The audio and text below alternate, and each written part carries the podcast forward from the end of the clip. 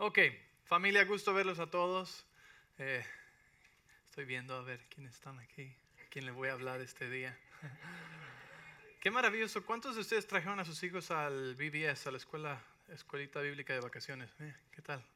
Maravilloso, ¿verdad? Esta iglesia hace tantas cosas. Yo ni siquiera vine. Ni siquiera vine. Yo he estado en todas. Y ahora, ahora no vine ni un día. Este, pero les digo, es increíble ver que nuestra iglesia nada puede detenerla ya, ¿sí me entiendes? Es, es lo que hace. el Señor me enseñó esta, esta imagen ya hace como unos cinco años, ah, cuando como pastor eh, todavía a veces venía el, el, temor o los pensamientos de, oh, ¿qué tal que, qué tal que esto no funciona? Y pues ya, ya no viene nadie y ya no hay iglesia, ¿no?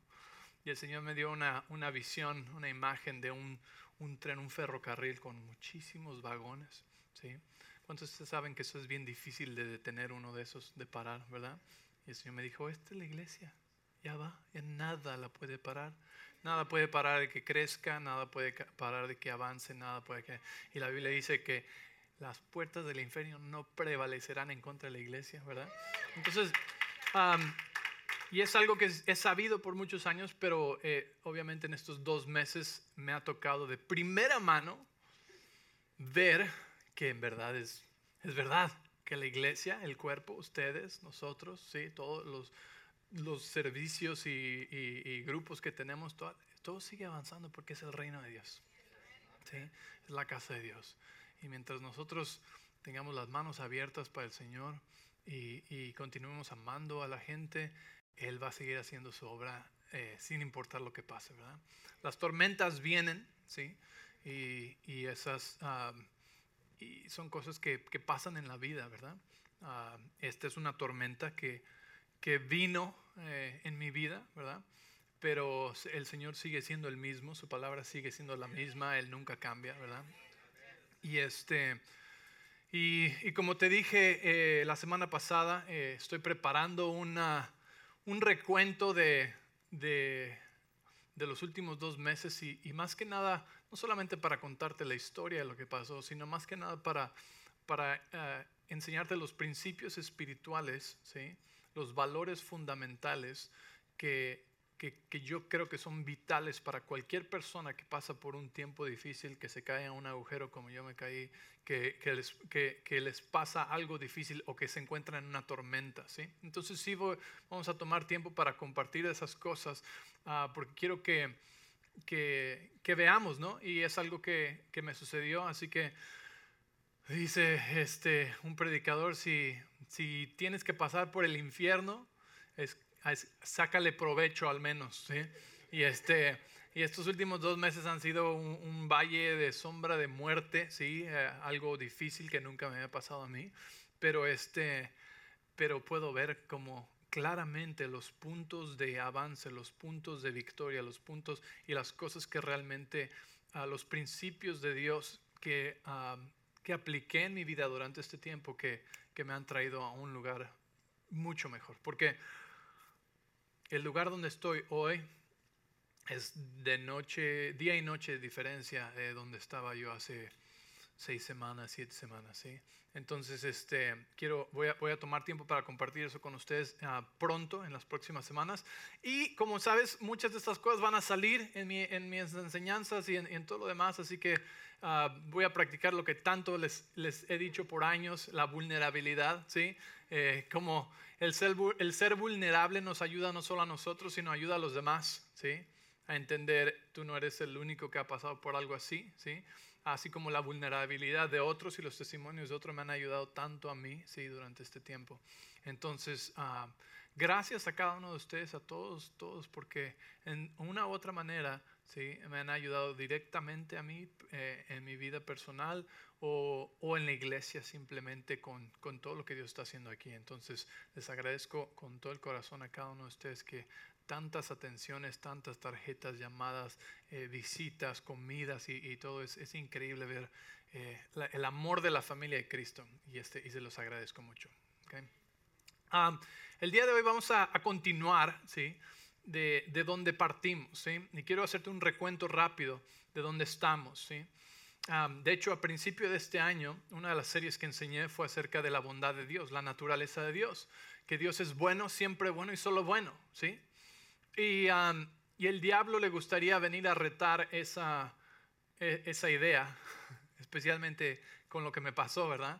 Um, pero como les dije claramente, Dios no tuvo absolutamente nada que ver con mi accidente, con este accidente que sucedió, simplemente fue un accidente, ¿sí? Um, y este, pero Él tiene que ver todo con la redención y la victoria que, que viene de esto, porque Romanos nos dice en Romanos 8 que a los que aman a Dios todas las cosas ayudan bien, Romanos 8, 28, ¿verdad? Entonces, cuando algo así sucede en tu vida, sea tu culpa o no sea tu culpa, ¿sí? haya sido una decisión directamente que tú tomaste, mala, un error que cometiste, ¿sí? cuando tú le rindes todo a Dios, ¿sí? Él toma las cosas que eran para tu mal, para tu destrucción, y las torna en algo hermoso y maravilloso, lleno de redención. ¿sí? Y, y el problema eh, eh, está aquí. Muchas personas, cuando ven la redención de Dios, la redención de Dios es tan buena, escúchame, la redención de Dios es tan buena que muchas personas cometen el error que cuando ven la redención de Dios, hacen una teoría diferente a la de la palabra y dicen, ah, ya ves, Dios quería que te pasara esto para que sucediera esto. Pero no caigamos en ese error. Dios no nos tienta, Dios no tienta a nadie, ¿sí? Dios no manda enfermedad ni manda calamidad, ¿sí? Hay suficiente de eso en este mundo, ¿sí? Dios es un Dios bueno. Entonces, dijimos, Dios es bueno, siempre bueno y solo bueno, ¿sí? y después eh, entendimos que si esa es la naturaleza de Dios, entonces me lleva a correctamente entender mi naturaleza. ¿Por qué? Porque cuando entiendes quién es el, el, eh, el constructor, el productor, el que, el que lo diseñó y el que lo construyó, ¿sí? entiendes mejor acerca del producto, de la calidad del producto. ¿Cuál es la reacción que muchas personas tienen cuando voltean algo y ven la etiqueta y dice hecho en China? Ah, pues con razón se rompió. con razón no duró, ¿sí? ¿Verdad? Eh, eh, muchas veces es, ¿Por qué? Porque entiendes algo de, de la naturaleza del, del constructor o, del, o, de dónde vino, ¿sí? Entiendes que tal vez no era de mucha calidad. Déjame decirte, ustedes, hijos de Dios, no tienen hecho en China abajo de la planta del pie, ¿sí? Tú fuiste diseñado y creado en el cielo, ¿sí? Así como los motores Ford, built tough, ¿sí? Hechos para durar, ¿sí? Y te ha sido dado todo lo que necesitas para esta vida, ¿sí? Entonces, cuando entendemos la naturaleza de quien nos creó, entonces entendemos correctamente nosotros, quiénes somos nosotros, ¿sí? Que, que, en verdad somos personas de mucho valor, que somos realeza, que somos, que cuando uh, recibimos a Jesús, que cuando confesamos que Jesús es Señor y creímos en nuestro corazón que Dios lo levantó de los muertos, en ese momento fuimos hechos salvos, ¿verdad? Y, este, y como dice en Juan 1 también, que nos dio potestad, la opción de vivir, de ser hechos hijos de Dios, ¿sí? Y la semana pasada les dije, muchos aunque son hijos de Dios, no viven como hijos de Dios, ¿sí? Viven como esclavos. ¿Por qué? Porque esa es la potestad de ser hechos hijos de Dios. Es el poder, es la opción de ser hechos hijos de Dios. ¿sí? Entonces, tienes que escuchar esa enseñanza del domingo pasado si quieres entender más de lo que estoy diciendo. Pero, entonces, ¿de quién somos? Nos dice la naturaleza de Él. ¿Quién soy yo? Puedo entender mi naturaleza mejor y entonces puedo saber qué es lo que debo hacer, cuál es mi propósito, mi destino en la vida, porque cuando empiezo a hacer eso, ¿sí? entonces encuentro verdadera satisfacción, gozo, paz, placer en esta vida. ¿sí? Mucha gente se la pasa buscando a ver qué hacer, a ver si le atinan. Oh, esto sí es lo que me gusta, para esto fui creado. Oh, no, ya no fue. ¿sí? Y este, pero cuando lo hacemos en ese orden, ¿sí? en el orden correcto, e, es muy simple entrar y caminar en nuestro propósito, que es donde más satisfacción y, gozo hay para nosotros. ¿sí? Ah, no hay frustración ahí del mismo tipo, como que no sabes de qué, para qué fuiste creado, no sabes tu propósito, para qué estás en la tierra. Esa pregunta ya no existe cuando sabes quién te creó y quién eres tú. El qué hacer se hace muy natural. ¿sí? um, entonces, una vez que sabemos quiénes somos y qué debemos hacer, eh, llegamos, ¿sí? si podemos decir, es como una resbaladilla ¿sí? de, de, entendimiento, llegamos a esta vida. ¿Qué es esta vida? ¿Cuál es esta vida que nos ha sido dada? Y es de lo que te quiero hablar, de vida nueva el día de hoy, ¿sí? De vida nueva. ¿Por qué? Pero si todos aquí somos creyentes o la mayoría somos creyentes, este, sí, pero te quiero recordar algo que dije la semana pasada. Eh, no porque salgas de Egipto quiere decir que entras a la tierra prometida, ¿sí? Y cuando fuimos salvos, Romanos 10, ¿sí? Porque confesamos al Señor Jesús como nuestro Salvador, ¿verdad? Y creemos que Dios lo resucitó de los muertos. Cuando somos salvos, salimos de Egipto, ¿sí? Salimos de Egipto y ahora tenemos potestad, poder, opción de entrar a la tierra prometida. Juan 1, a los que le creyeron y le recibieron, el que creyeron en su nombre les fue dada potestad de ser hechos hijos de Dios. Porque los que viven como hijos de Dios son los que verdaderamente heredan las promesas y viven en descanso. ¿Estás conmigo? Entonces, no porque fuiste salvo quiere decir que entraste a la tierra prometida. Fuiste salvo quiere decir que saliste de Egipto. Y si no entiendes las referencias de Egipto y esto, necesitas leer el, libro de Éxodo y eh, escuchar la semana pasada la enseñanza, porque es una, una comparación, una, una, imagen, un panorama que el Señor nos da con la salida del pueblo de Israel de Egipto y a ir a tomar la tierra prometida que les dio. ¿sí? Entonces sabemos que la generación, los dos millones de personas que salieron de Egipto, no entraron a la tierra prometida murieron en el desierto porque no confiaron en Dios y, y, a, consecuencia no le obedecieron. Porque es difícil obedecer a alguien en quien no confías. Y cuando forzas a alguien a obedecerte cuando no confían en ti, se siente como abuso.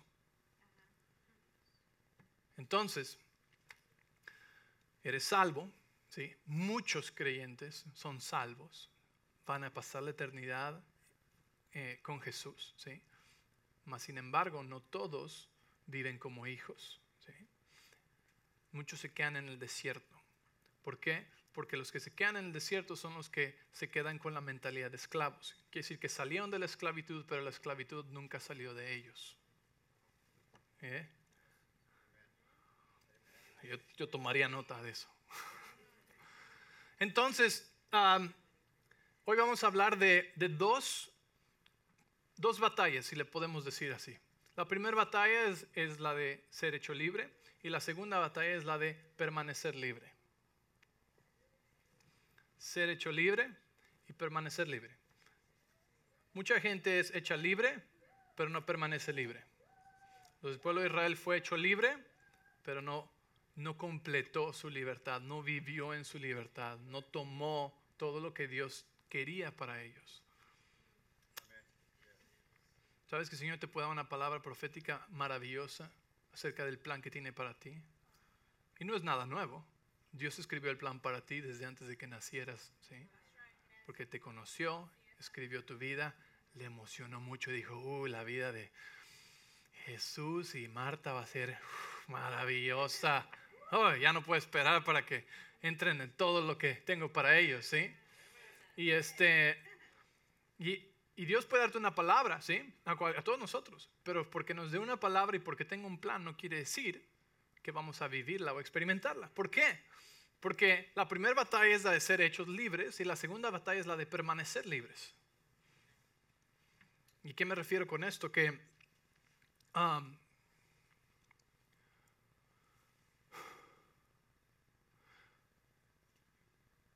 oramos por personas a veces, ¿verdad?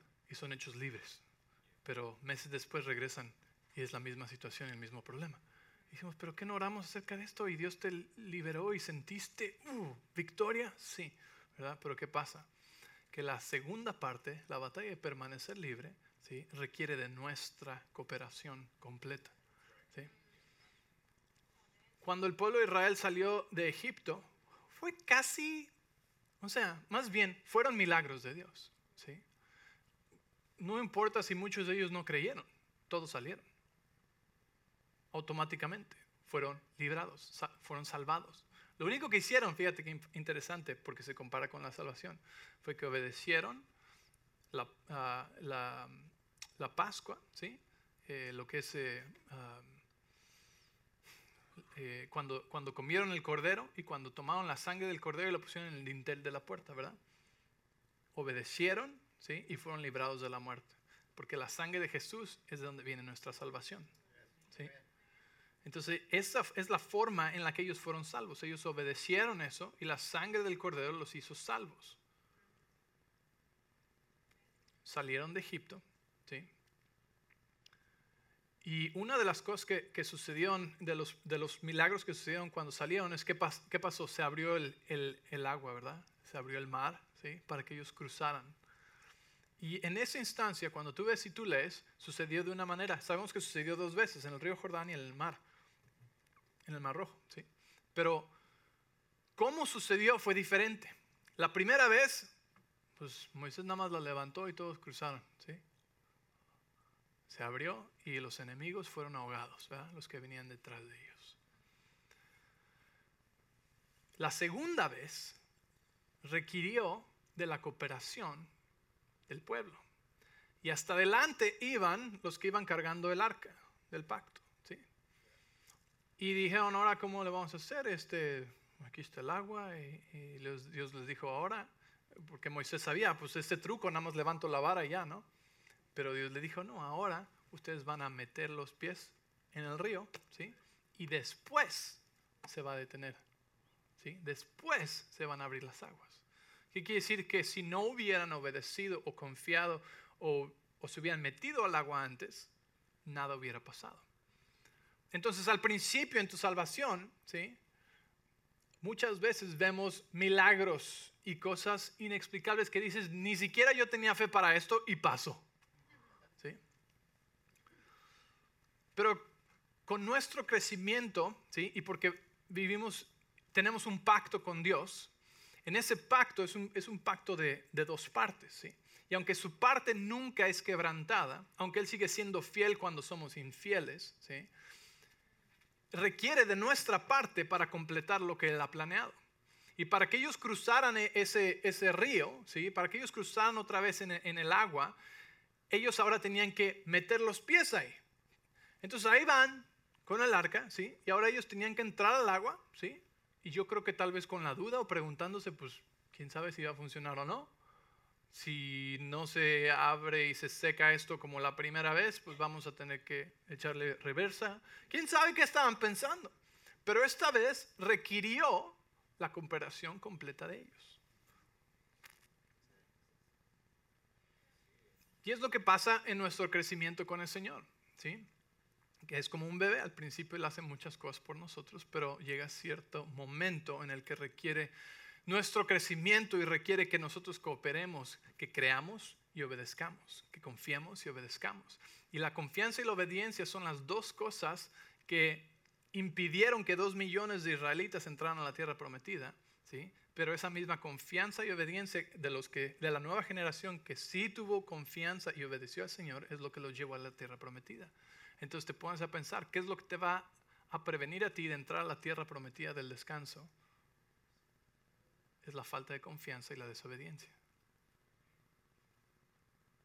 ¿Estás conmigo? Eres salvo. Eres salvo. ¿Sí? Nunca tienes que preocuparte dónde vas a pasar la eternidad. ¿Sí? Pero todos los planes que Dios tiene para ti, Juan 10, 10, el lado viene para robar, matar y destruir, pero Jesús vino para que tuviéramos vida y vida abundante. ¿Dónde es esa vida abundante? Es en el descanso en la tierra prometida, donde estás recibiendo todas las promesas de Dios en tu vida.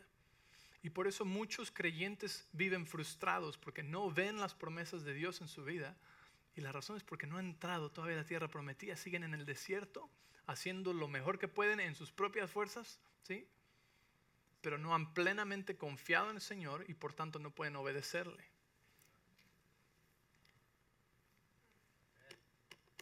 Entonces, veo lo contentos que están de que yo esté predicando otra vez, mi impresión. Al menos finjan, oigan. Entonces, la primera batalla es para ser libre. Jesús la ganó por nosotros. Nosotros simplemente aceptamos, creemos y recibimos el regalo. Pero la segunda requiere de nuestra cooperación completa, ¿sí? Para permanecer libres ¿sí? y entonces entrar a la tierra prometida. ¿Sí? Abre tu Biblia conmigo en el libro de, de Colosenses. ¿sí? Y el libro de Colosenses es un libro maravilloso si no lo has leído eh, recientemente o nunca. Te animo a que lo leas todo. Y vamos a ir al capítulo 3. Y vamos a leer ah, varios versículos de ahí. Vamos a ir haciendo pausa. Tú puedes tomar notas, subrayar ah, lo, que, lo que necesites hacer ahí. Okay. Porque te digo, al final de saber quién es Dios, quiénes somos nosotros, cuál entonces es mi destino, mi propósito, lo que, lo que Dios me creó para hacer, al final llego a esta, a esta nueva vida. Ahora, ¿cómo vivir esta vida nueva? ¿sí? Y al leer esto vamos a tocar varios, varios temas y varias cosas. ¿okay? Eh, si pensabas que estaba calladito ahorita, está a punto de ponerse más callado. No, todo está bien, todo está bien. Qué gusto verles a todos. Si están mirando en línea, qué bueno que están mirando en línea, compártanlo, pongan sus comentarios. Ok. Um, capítulo 3 y vamos a empezar desde el versículo 1. Ok. Dice, ya que han sido resucitados a una vida nueva con Cristo. Mm. Resucitados a una nueva vida. Di conmigo, nueva vida. Nueva perdón, o vida nueva, vida nueva con Cristo. ¿sí? Dice, pongan la mira en las verdades del cielo. ¿Dónde pongan la mira? Ok. Entonces, a causa de que has sido resucitado con Cristo, causó que algo cambiara y te dice ahora, pon la mira en las cosas del cielo. ¿Por qué? Porque fuiste resucitado a vida nueva. a causa de que eres una nueva criatura en Cristo Jesús, todas las cosas son hechas nuevas, ¿sí? Te también te está diciendo dónde tienes que poner la mira. ¿Y por qué es tan importante esto? Si tú recuerdas ah, cuando Jesús iba caminando en el, en el agua, ¿sí?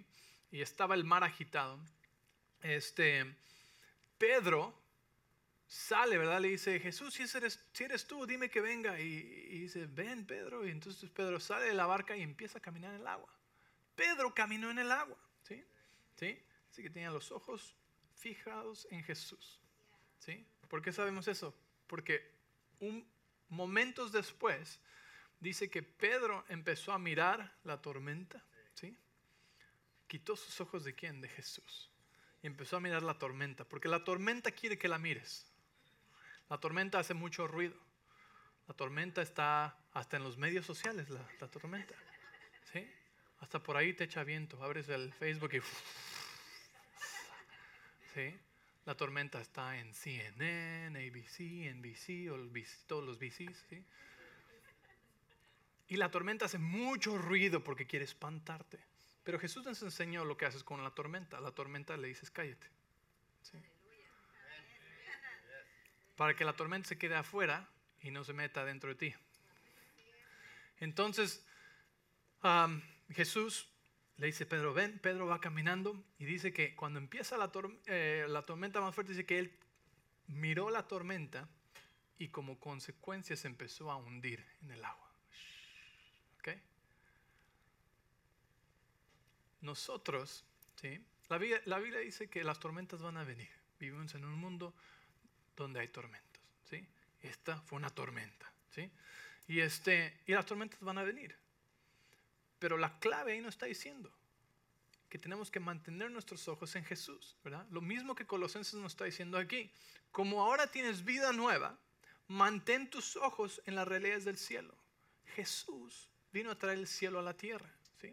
Los ojos puestos en Jesús ¿sí? van a hacer que nos mantengamos por encima de las tormentas y aunque andemos en valle de sombra de muerte, no temeré mal, mal alguno. Aunque ande caminando en el agua y haya una tormenta, yo mantengo mis ojos fijos, la mira fija en Jesús, ¿sí? que representa todas las cosas del cielo.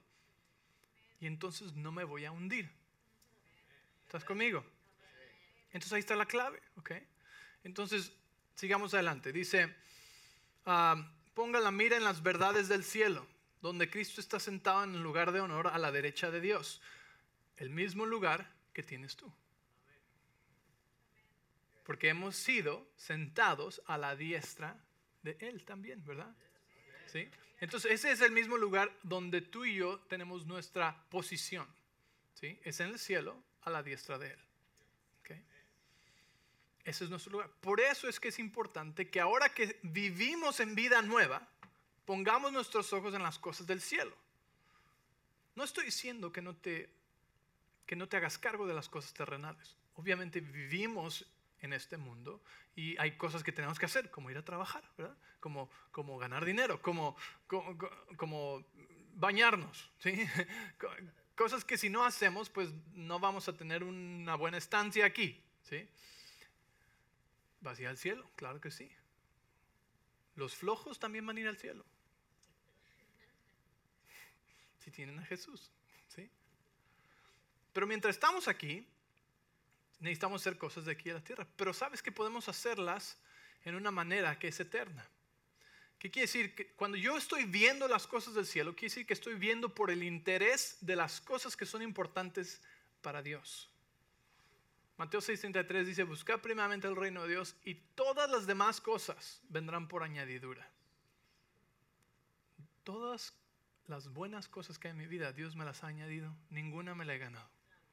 ¿Sí? Ninguna. Él ha añadido todo. Desde la mejor esposa del mundo, ¿sí? Ah, todo. ¿Por qué? Porque cuando tú pones prioridad en las cosas que son importantes para Él, ahí dice, todo lo demás, Él te lo añade a ti.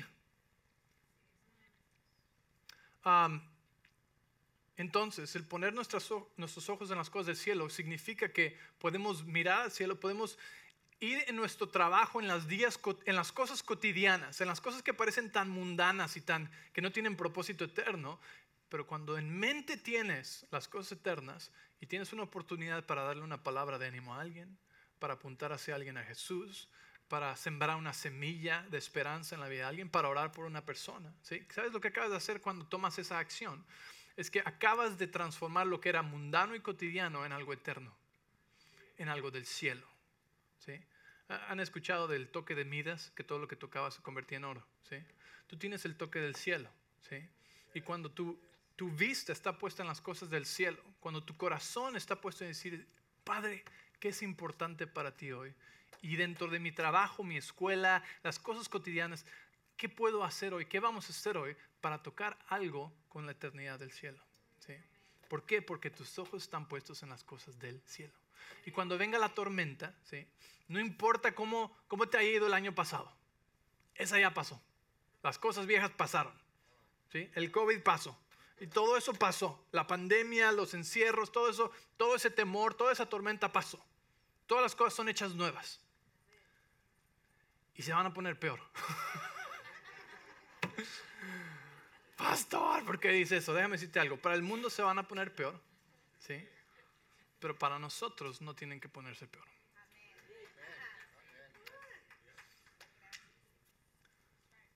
En Romanos 12.2 nos dice que no nos conformemos a este mundo. Que decir, que no nos dejemos llevar por la corriente de este mundo, por las tormentas de este mundo, por lo que el mundo está diciendo, ¡ah, ya llegaron los marcianos! Que no te dejes espantar por nada de esas cosas.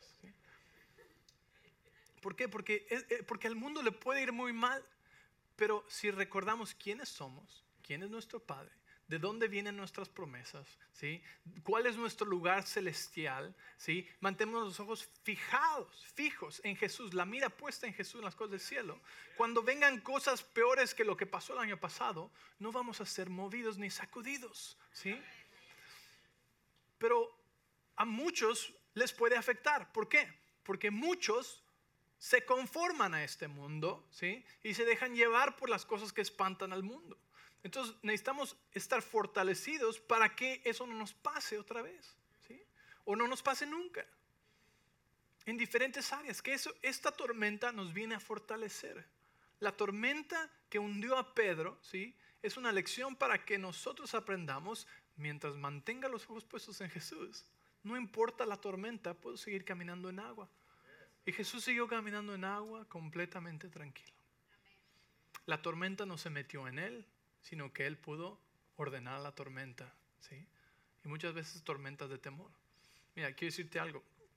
Bueno, vamos a seguir leyendo, si no me voy a, distraer mucho. Ok.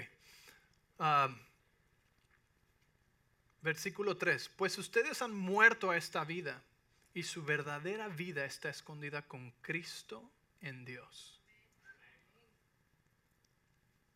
Cuando nacimos de nuevo, también morimos ¿sí? A, la, a la vieja vida.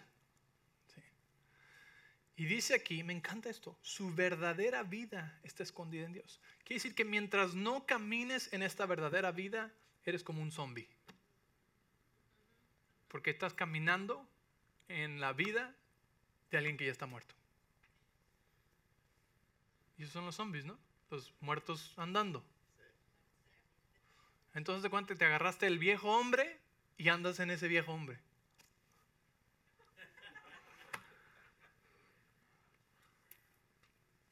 Tu verdadera vida está escondida, ¿qué dice? Con Cristo en Dios. Mientras no estés viviendo tu verdadera vida que está escondida con Cristo en Dios, estás viviendo una vida falsa que no te puede traer placer, ni gozo, ni sentido de satisfacción en la vida. Pero fíjate lo que dice, tu verdadera vida está escondida con Cristo en Dios. Así, ¿por qué la escondió? ¿Por qué la escondió? ¿Por qué está escondida? Sabes, Dios no esconde las cosas de nosotros, sino que las esconde para nosotros. ¿Alguna vez algunos de ustedes han ah, escondido huevitos de Pascua? Ah, no sean religiosos, todos. Oh, yo no, eso no es de Dios. Los escondemos para que los encuentren, ¿verdad? Algunos lo toman muy en serio y los esconden como para que nunca los encuentren. Pero, pero el propósito es que los encuentre. Si me entiendes? Si simplemente estuviera así, pues como que no tiene un sentido de valor. Ah, pues qué fácil estuvo. Pero cuando requiere una búsqueda, requiere de alguien que tenga un deseo y una intención de buscar su verdadera vida en Cristo, ¿sí? Con Cristo en Dios. ¿Te das cuenta que tu verdadera vida está escondida con Cristo en Dios? Para que lo busques a Él. Y cuando lo buscas a Él, encuentras tu verdadera vida. ¿Por qué? Porque Él te llama a una relación. Él te llama a una intimidad. Él no te está llamando a cumplir un montón de reglamentos y, y, la ley y que no hagas esto y el maquillaje y el vestido y los pantalones y todo. Él te está llamando a una invitación ¿sí? a vivir con Él, a convivir con Él. Por eso es que escondió tu verdadera vida con Cristo en Dios. ¿Eh? Para ti. dice, ven a buscarla. Ok, después dice versículo, ¿estás aprendiendo algo? Dice, cuando Cristo, quien es la vida de ustedes, se ha revelado a todo el mundo, ustedes participarán de toda su gloria. Wow. Dice, así que hagan morir las cosas pecaminosas y terrenales que acechan dentro de ustedes. No tengan nada que ver con la inmoralidad sexual, la impureza, las bajas pasiones o lujuria y los malos deseos. La pastora habló acerca de esto hace como cuatro semanas. Y ella estaba enseñando que en los, en los 60, cuando empezó esto del libre amor, ¿sí? donde todos empezaban a acostarse con todos, porque importa, eh, amor es libre y bla, bla, bla, bla, bla. ¿sí? Una década después que dio lugar a la institución del aborto, legalizada y pagada por el gobierno, ¿verdad? ¿Por qué? Porque a causa de la inmoralidad sexual, ¿verdad? De lo que Dios creó para que fuera hermoso y para llenar la tierra y para, y para sellar el matrimonio, el diablo lo pervertió y dijo, hey, ¿por qué no? Todos, sí, ah, qué buena idea, eso es libertad, sí, eso es libertad. Entonces cuando todo eso empezó, dio lugar a muchas, muchos embarazos no deseados, ¿sí? Y cuando fue el diablo dijo, hey, ¿por qué, pues, ¿por qué no los matan? Nada más son tejido. ¿Ah? Y entonces dio lugar a otra epidemia que es el genocidio de millones de bebés que han sido asesinados en el vientre desde ese tiempo. ¿sí?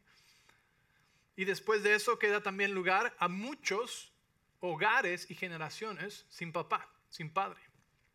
Y si ya estuviste aquí la semana pasada, sabes que dijimos que el padre es una clave en el hogar porque es el, el que fue diseñado por Dios para darles identidad y valor a los hijos. Sabemos que esto no lo podemos obtener solamente de un Padre biológico, pero de nuestro Padre celestial y por eso es que hay esperanza para todos, ¿sí? Pero de la misma manera tenemos que entender que el plan del diablo, ¿sí? Comenzó con la inmoralidad sexual. El diluvio, cuando Noé construyó el arca, comenzó con la inmoralidad sexual, ¿sí? Todas esas cosas dieron lugar a que subiera el pecado, ¿sí? Y el pecado demanda un juicio. El pecado tiene que ser juzgado. Escúchame, todavía no termino ahí, ¿ok? Pero aquí nos dice entonces que, dice, no tenga nada que ver con la inmoralidad sexual, la impureza, las bajas pasiones y los malos deseos. No sean avaros, pues la persona avara es idólatra porque adora las cosas de este mundo. A causa de esos pecados, escucha, viene la furia de Dios. Uy, pastor, nunca había dicho algo así. En las iglesias de gracia no leemos esa parte.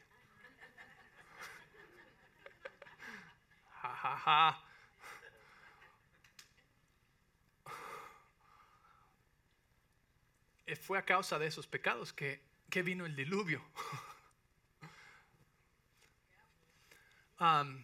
quiero explicarte esto, porque nuestra teología no ha cambiado. Creemos en la gracia increíble y maravillosa de Dios, infinita. pero quiero explicarte qué significa esto, porque ahí lo dice. Dice, a causa de esos pecados viene la furia de Dios. ¿sí? Porque lo que causa, si un efecto dominó, viene la inmoralidad sexual, después viene hogares sin padres, viene el aborto, que, es, que mata, eh, ha matado millones de veces por todo el mundo, ¿verdad? Y, todo eso continúa, la perversión sigue, ¿verdad? Tenemos un alto número de...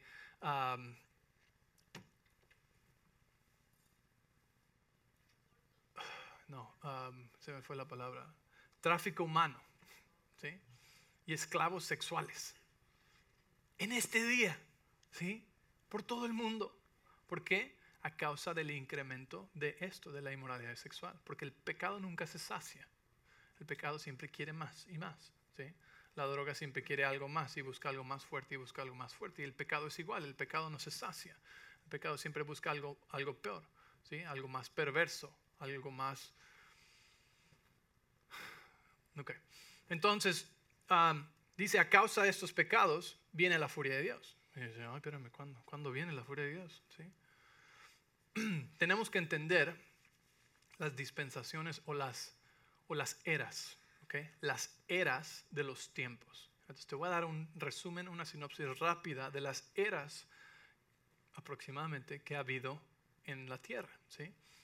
Eh, primero fue la creación, ¿sí? el Señor creó todo, ¿sí? y fue el jardín del Edén. Pero después esa era cambió cuando el pecado entró. Cuando el pecado entró, salieron del jardín y algunas cosas cambiaron. Como que ahora el hombre iba a vivir nada más 120 años. ¿sí? Antes hubieran vivido para siempre. Entonces cambió ¿sí? de, la creación del jardín del Edén, a otra era, ¿sí? que fue la era donde ni siquiera había ley. Y cuando no había ley, ¿sí? Eh, fue un problema grande. ¿Por qué? Porque la inmoralidad sexual, la avaricia, los malos deseos, toda, clase de maldad siguió escalando y escalando al punto que ese pecado demandó un juicio sobre sí mismo y vino el diluvio. Después de eso, sabemos que vino Abraham, ¿sí? Dios hizo un pacto con Abraham, ¿sí? Dijo, voy a establecer mi pacto contigo, con esta nación, te voy a hacer un padre de naciones, ¿sí? Y después dio lugar ¿qué? a otra era, la era de, de, la ley y los profetas. Y fue introducida la ley. Ahora recuerda esto. Yo sé que estoy, ahorita es historia, pero pon atención. Quiero que entiendas el panorama grande. Cuando vino la ley, nos vino a mostrar que ninguno de nosotros podría jamás, en nuestras propias fuerzas, ser justos. Y el pecado demanda un juicio. Demanda ser juzgado. Entonces, cuando viene esta era de la ley y los profetas, ¿sí? Eh, pues se están volviendo locos, están tratando de cubrir el pecado, pero eso es lo único que puede hacer eh, la sangre de animales, dice la Biblia, que solamente podía cubrir el pecado, mas la conciencia de los hombres no podía ser limpiada.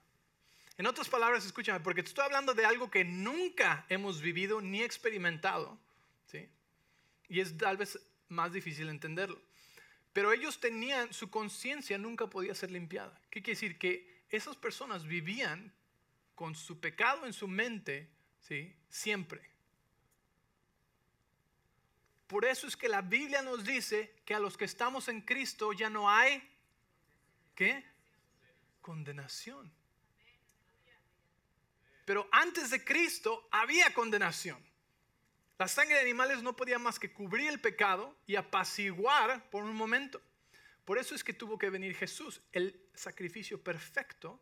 Y la sangre del Cordero perfecto, Jesús, es la sangre que pudo no cubrir el pecado, sino que dice borrar el pecado, lavarlo completamente y hacerlo blanco como la nieve, como si nunca hubiera existido. Por eso es que ahora podemos vivir con una conciencia limpia. Pero cuando cometo pecado, ya fue lavado en la sangre de Jesús. Entonces, si tú eres salvo y tú pecas, pues le pides perdón a Dios. Pero no hay duda alguna de que Él te lava y te limpia y eres justo. Porque tu naturaleza ha cambiado, ya no eres pecador, ahora eres justo. Sí, pero un justo puede pecar. Sí. Así como una casa puede tener basura y no es un basurero.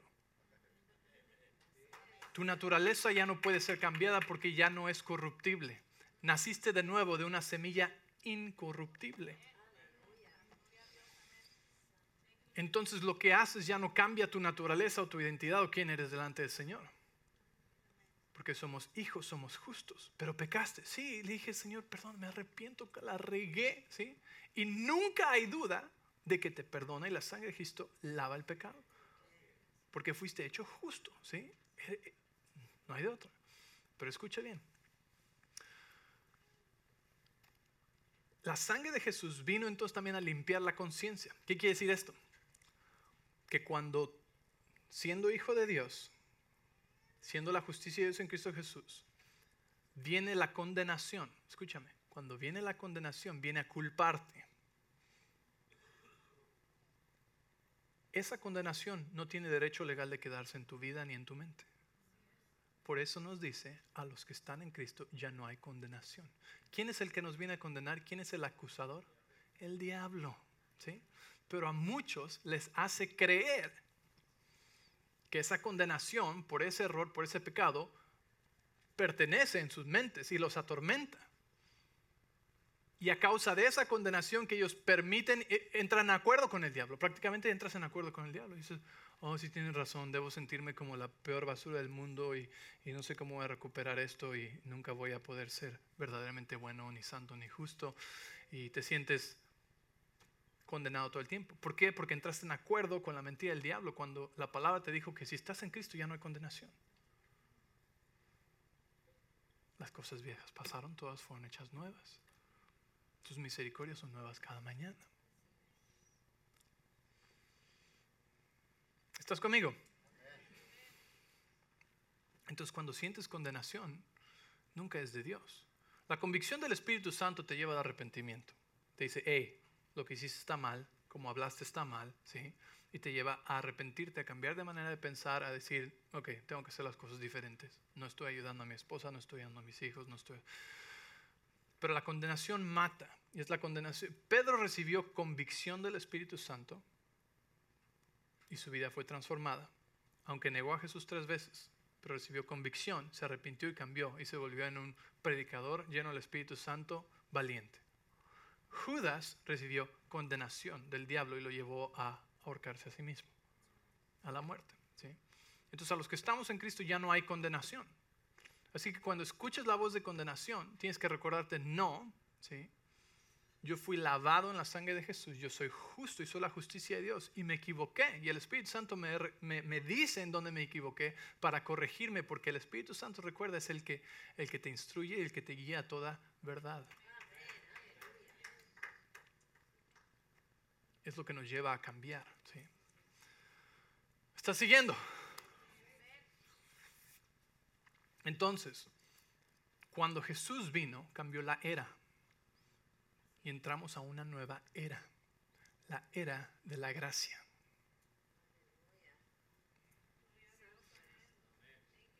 Dice en Juan 1 que en Cristo vino la verdad y la gracia.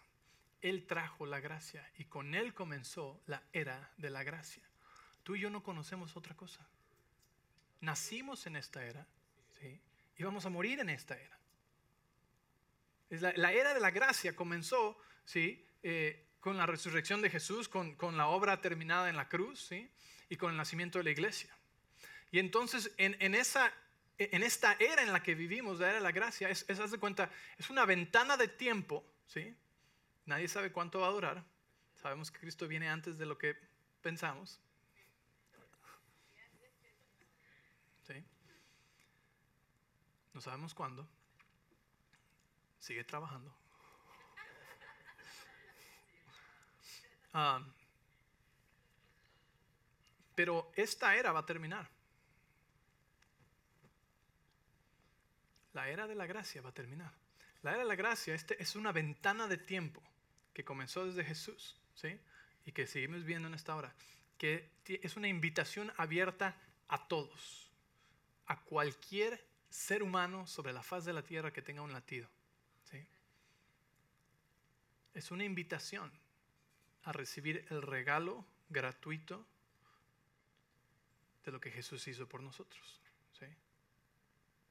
que es el lavamiento ¿sí? en la sangre de Jesús, de todos, la redención de nuestra vida. Es un regalo gratis al que cualquier persona en cualquier momento, en cualquier parte y esquina de este planeta Tierra, pueden decir, yo creo en ti, tú eres mi Señor y Salvador, y Dios resucitó de los muertos y te recibo en mi corazón.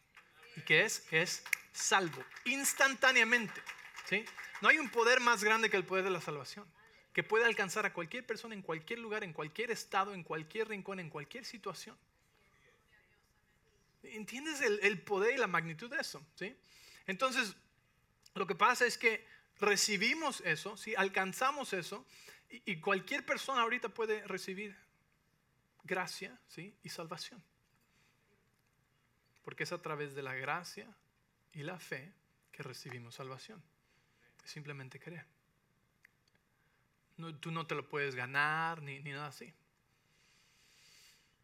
Entonces entiendes que ese es el tiempo en el que estamos. Pero esa era va a terminar. Primero, antes de que termine esa era, va a venir el rapto y nos vamos a ir. Antes del rapto, las cosas se van a poner peores aquí. Pero nosotros, los que estamos en Cristo, que no nos conformamos al mundo, vamos a seguir viviendo como embajadores en esta tierra, protegidos, ¿sí? Y viviendo en las promesas de Dios vamos a tener la tentación de dudar, de temer, de cuestionar. ¿sí? Pero nos vamos a ir en el rapto. ¿sí? Y después viene la tribulación. Y esto es lo que va a pasar. Como todos los creyentes nos vamos a ir en el rapto. Todas las personas a las que les hablaste de Jesús, que rechazaron a Jesús. Porque déjame decirte algo, la palabra dice que todos van a tener una oportunidad de recibir a Jesús. Todos, todos, todos en este mundo van a tener la oportunidad de recibir a Jesús. ¿sí? Entonces, los que no lo reciban, quiere decir que lo rechazaron. Que dijeron, no, gracias, yo estoy bien. Yo estoy bien, yo no necesito de Dios, yo no necesito a Jesús. Yo estoy bien, gracias. ¿sí? Rechazaron el regalo de la gracia, no entendieron lo que les había sido dado. Entonces, ¿qué pasa? Ellos no se van en el rapto, se quedan aquí, dejados atrás. Como la, la, novela esa tan, tan, tan dramática que seguro muchos han visto, ¿verdad? Ay, qué miedo. Pero no creas todo lo que hay, ni en el orden que están, ni de esas cosas. Pero, pero, pero te da una idea del caos. Hay muchas películas que te dan esa idea también. Entonces, no, no me pierdas, ¿ok? Lo que pasa es que el rapto viene, nosotros nos vamos, la iglesia se va, viene la tribulación, la gran tribulación, y durante ese tiempo las personas todavía van a poder ser salvas. Va a decir, ¿quién les va a predicar? Todos los que no te creyeron, que cuando todos nosotros desaparecimos, dicen, ¡Ah! era cierto. ¿Y qué van a hacer? En cualquier parte del mundo donde estés pueden decir, Jesús, perdóname y te recibo, ¿sí? Y son salvos. ¿Entiendes? Por eso es importante que sigamos sembrando semillas sin importar el resultado. Porque esas semillas pueden dar fruto en el momento que sus ojos se abran y digan, ups, era verdad. Y que sepan qué hacer. Y puedan recibir a Jesús. Ahora, esas personas van a evangelizar, ¿sí? Y van a, a llevar a todas las otras personas durante la tribulación y la gran tribulación a los pies de Cristo. Y muchos van a ser salvos en ese tiempo. Sigue siendo la era de la gracia, el tiempo de la gracia, ¿sí? Aunque no se ponen en el rapto, pueden ser salvos todavía. ¿sí? Pero va a venir un día, que es el día más triste en la vida de Jesús, que no ha sucedido aún y que no fue en la cruz, sino que es el día del gran juicio. Porque en el día del gran juicio es donde ya no hay, donde ha sido cerrada la ventana de oportunidad de la gracia para que todos pudieran recibir a Jesús. La Biblia dice, es su deseo que nadie se pierda, que nadie perezca, sino que todos vengan al conocimiento de Cristo Jesús, que todos sean salvos. Entonces, un día esa ventana se va a cerrar y va a terminar y después va a venir el gran juicio. ¿Y sabes cómo van a ser juzgados tú y yo? Por la sangre de Jesús y la gracia, no por nuestras obras, ¿sí? sino por lo que Él hizo para nosotros, porque recibimos el regalo de la justicia de Dios. Y cuando Él te va a ti, ¿sabes qué? No te va a dar un juicio, sino que te va a dar una recompensa. Déjame decirte algo muy importante para esa recompensa, porque cuando estemos ahí, nada, nada más va a importar. No va a importar el carro que manejaste, cuánto dinero tuviste en la cuenta, cuánta, qué, qué zapatos traías, qué, las cosas terrenales que son importantes para la gente aquí, nada de eso va a importar. ¿Sabes? Lo único que va a importar ahí es si tenías a Jesús, que eres hecho justo delante de Él y así te va a juzgar como justo, eres, ve a Cristo ¿sí? en ti y tu fidelidad. La fidelidad durante esta vida es increíblemente importante para nuestras recompensas eternas. Él es siempre fiel. Nosotros a veces, mm, mm, aquí, allá, cuesta un poquito de trabajo, ¿sí? Ah, pero tu fidelidad aquí, así es que es por obras, no, no es obra, ¿sí? Tu salvación es por gracia, pero tu recompensa en el cielo, por la eternidad, tiene mucho que ver con tu fidelidad aquí en la tierra. ¿Sí me entiendes? Dios no nos pone un cuchillo al cuello y dice, a ver, si quieres ser salvo te vas a portar bien. No. Te dice, si crees en mi hijo, vas a ser salvo. Solamente requiere fe. Tú nunca podías pagar el precio por esa salvación. ¿sí? Pero como vivas aquí en la tierra, va a contar para tus recompensas eternas. Y créeme, esas recompensas van a ser más valiosas que el Bitcoin.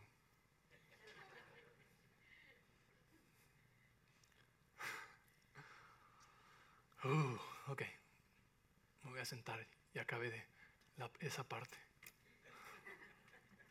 Vamos a, vamos a continuar aquí. ¿okay? ¿Están conmigo? Entonces, entendieron las eras, ¿sí? los tiempos. ¿sí? No sabemos cuándo va a terminar el tiempo de la gracia. Por eso es que necesitamos decirle a cuánta gente podamos del amor de Dios. Escúchame, ¿cuántas veces has oído, o tal vez tú creciste en este tipo de predicación, donde el único versículo que usaban era este, ¿verdad? Eh,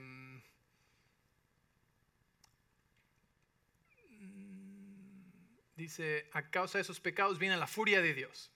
Y es de lo que predicaban solamente. Ahí viene la furia de Dios.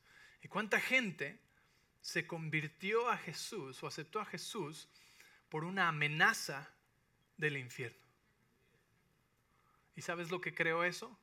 Generaciones de religiosismo. Porque entraron a una relación con Dios a base de temor, amenaza y castigo. Y cuando tú estás en una relación que está basada en temor, amenaza y castigo, tú vas a querer portarte bien todo el tiempo, todo el tiempo, y querer ganarte tu, lugar, y ganarte tu libertad, y ganarte religiosismo, ¿verdad? Por eso es que nunca predicamos aquí en base a temor al infierno y que sea salvo, porque lo que nos atrae es la bondad de Dios, es el amor de Dios. ¿sí? Él quiere que vengamos a Él por lo que su Hijo nos demostró. Por de tal manera amó Dios al mundo, ¿verdad? Juan 16.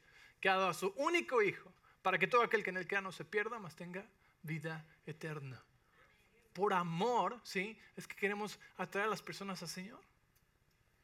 Va a haber un día, cuando nosotros ya no estemos aquí, donde va a haber oportunidad para que muchos sean salvos, porque están en medio de la gran tribulación. ¿sí? Pero nuestro llamado es decirle a la gente el Evangelio, las buenas noticias, no las malas, el amor de Dios, ¿sí? no amenazarlos con un lago de fuego.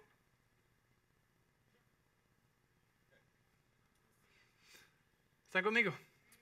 Ok, sigamos. Dice, versículo 7. Ustedes solían, di conmigo, solía hacer esas cosas cuando su vida aún formaba parte de este mundo. Pero ahora es el momento de eliminar el enojo, la furia, el comportamiento malicioso, la calumnia y el lenguaje sucio. las palabrotas, las groserías, en el idioma que sean. Yo estoy leyendo la Biblia nada más. Solamente estoy leyendo aquí el lenguaje sucio.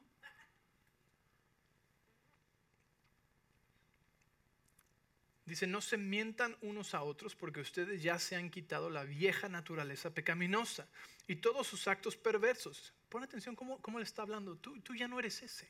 Ya te quitaste esa naturaleza. Dice, vístanse con la nueva naturaleza y se renovarán a medida que aprendan a conocer a su creador y se parezcan más a él. Este versículo necesitas meditarlo, leerlo, escribirlo, escuchar. Escucha lo que dice, vístanse con la nueva naturaleza y se renovarán. Romanos 12.2, ¿cómo somos renovados? ¿Verdad?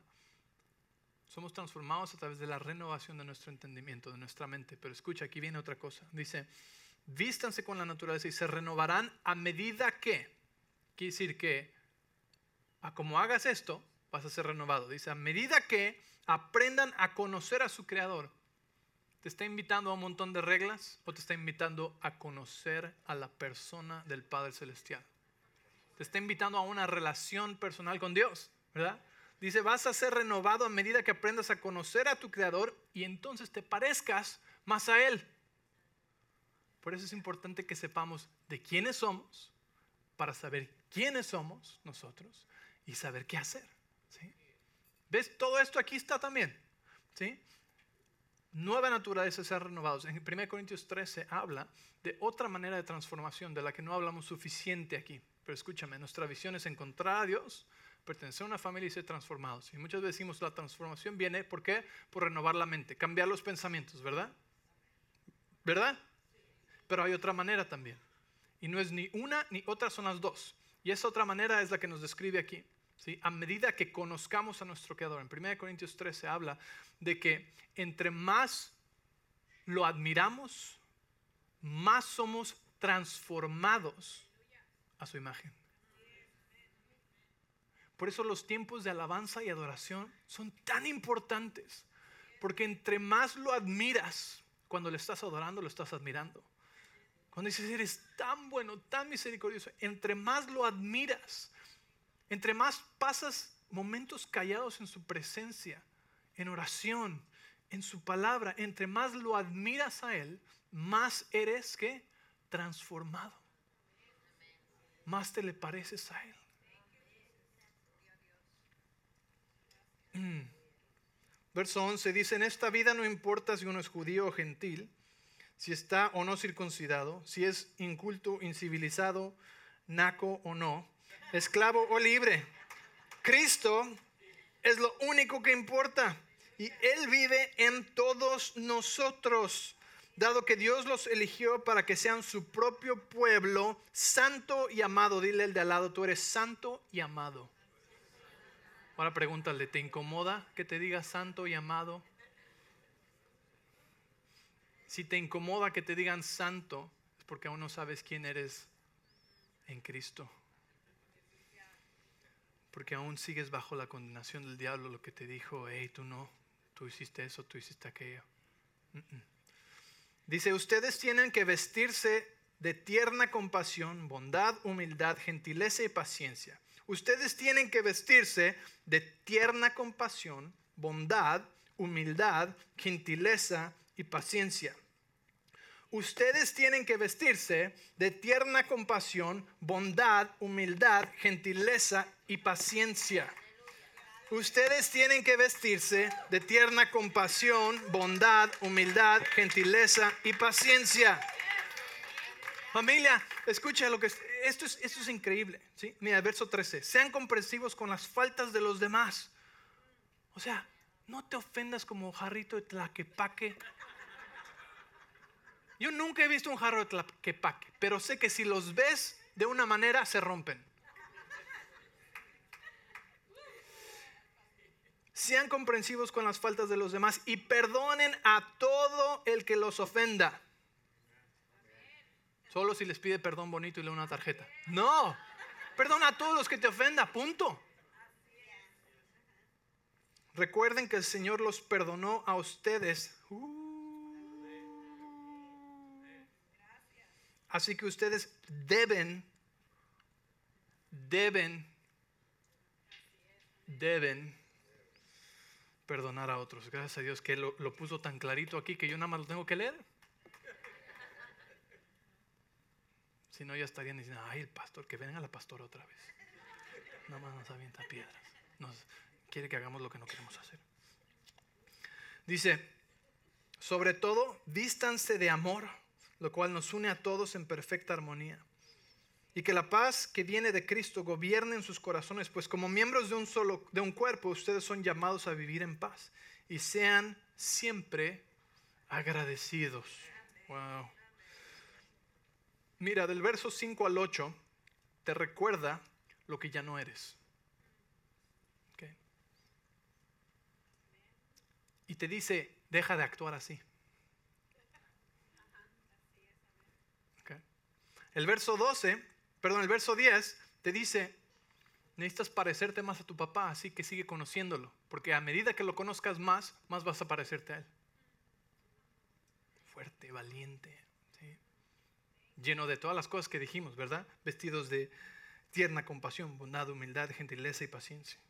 Y después dice, del versículo, eh, perdón, después del versículo 12 te dice, ¿quién eres ahora? Y te dice, actúa como tal actúa como tal. Déjame decirte algo, hay algo tan poderoso acerca de saber algo antes de hacerlo.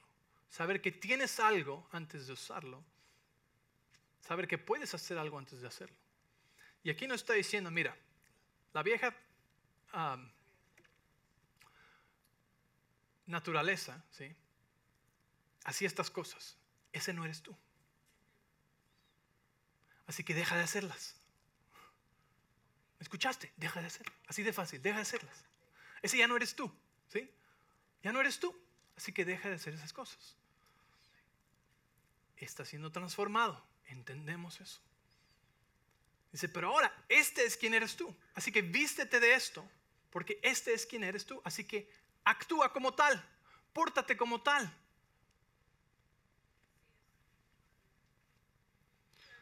Hay algo poderoso acerca de saber quién eres que te empodera para actuar y portarte como tal.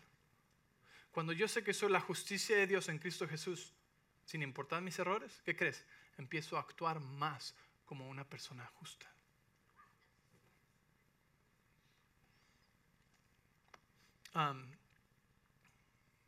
una de las cosas que pasó eh, esta semana pasada en mi terapia física es que en los últimos dos meses he tenido muy poco movimiento, muy poco movimiento. ¿sí?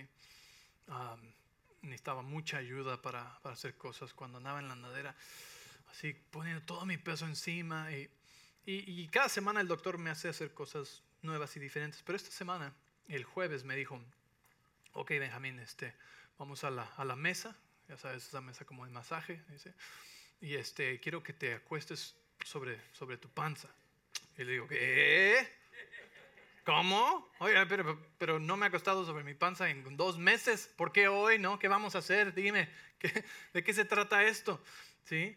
Y este, y me dice, vamos a hacer un ejercicio nuevo. ok, ok, ok. Entonces ahí con mucho cuidado, acostándome sobre mi panza y estoy en la mesa así, parezco como, no me quiero ni mover, se siente raro, mi, mi, rodilla, mi pierna, estoy pensando todo esto. Y de repente me dice, ok, ahora quiero que levantes la pierna así, así, hacia, hacia arriba.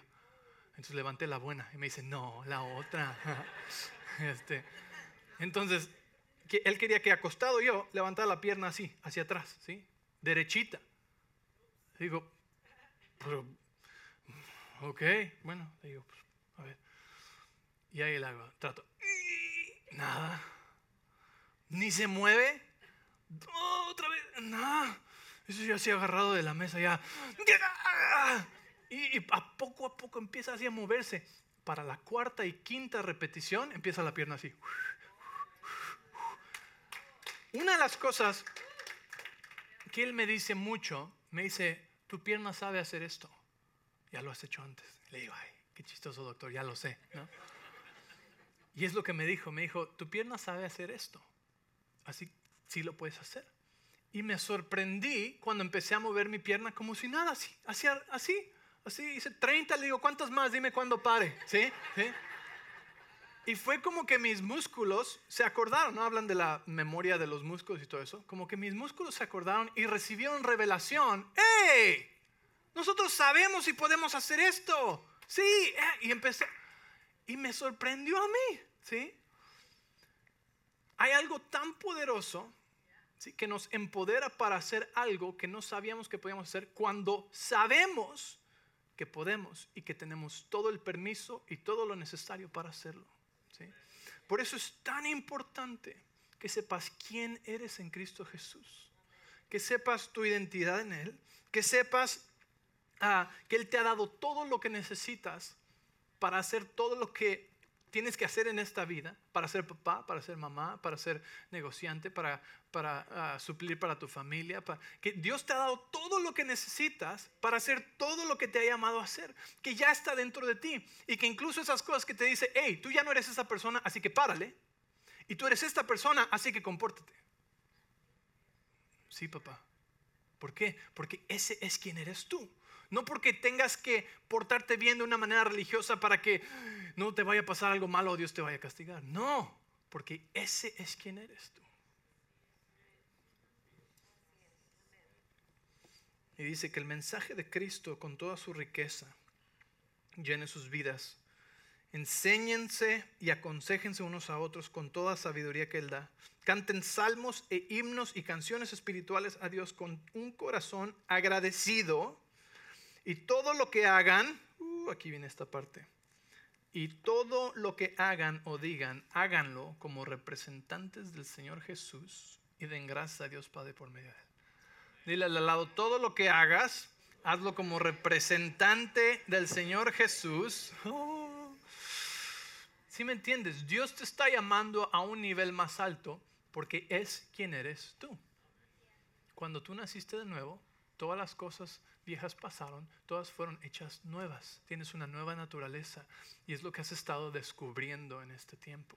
No quiero que te quedes en el desierto sin jamás entrar a la tierra prometida y ser hijo, sino que entremos a la tierra prometida del descanso como hijos y poseedores de la tierra que nos dio, viviendo en descanso y recibiendo todas las promesas de Dios para nuestra vida.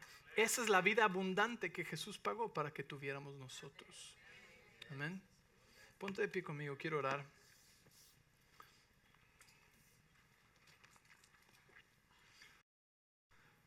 Quiero orar por ti.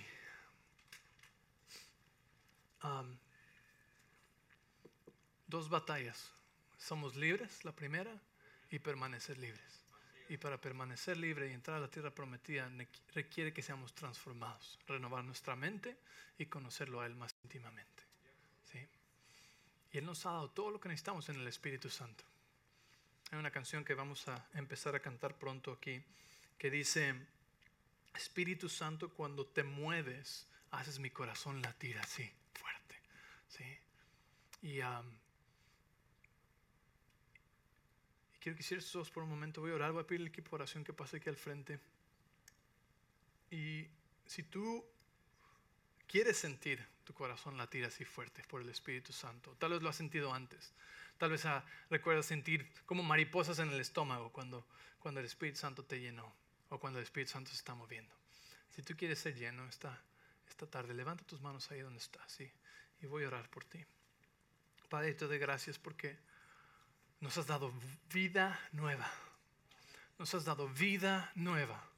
Y has puesto todo dentro de nosotros para vivir en tus promesas y vivir en tu palabra, vida victoriosa, Señor. Gracias, porque nos has dicho cómo ponerle eternidad a lo que parece cotidiano. Gracias, Señor. Yo te pido en este momento, Señor, que cada persona que tiene su mano levantada, tú mandes tu Espíritu Santo y soples dentro de ellos, Señor esa manera, esa forma en la que hace nuestro corazón latir, esa manera, esa forma, Señor, el que nos hace palpitar fuerte y sentir las mariposas en nuestro estómago, Señor, y, y saber que estamos sintiendo tu abrazo. Así que en este momento, Espíritu Santo, llena a cada persona que tiene su mano levantada en este momento. Llena, llénanos, llénanos.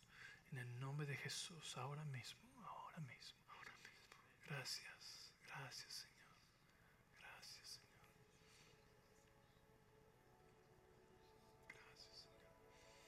Ahí recíbelo. Si aún no has sentido nada o quieres sentir más, toma un respiro profundo. El Espíritu Santo está aquí, Él, es el aliento de vida. ¿sí? Jesús sopló sobre sus discípulos, está, está en el aire el Espíritu Santo. Así que recibe, toma un respiro profundo. Uh, Espíritu Santo, dile, lléname, lléname, lléname, lléname. Gracias, te necesitamos. Te necesitamos. Necesitamos oír tu voz. Necesitamos tu presencia. Necesitamos tu revelación, tu instrucción, tu consuelo, tu sanidad en nuestro corazón.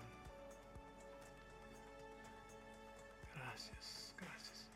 Si tú nunca has recibido a Jesús en tu corazón o, o necesitas rededicarle tu vida al Señor, yo te invito a que ahorita que pases aquí al frente y vamos a orar contigo. Este es tu día de salvación, ¿sí? Y no dejes que pase un día más sin haber recibido el regalo de Jesús. Y si tú quieres el Espíritu Santo, te animo a que vengas aquí al frente y vamos a orar por ti. Familia, Dios les bendice. Esperamos que el próximo domingo ya esté abierto el café otra vez porque algunos de ustedes los veo que están durmiendo, pero este, vamos a, vamos a, a seguir. Amén. Dios les bendice familia. Hasta el próximo domingo.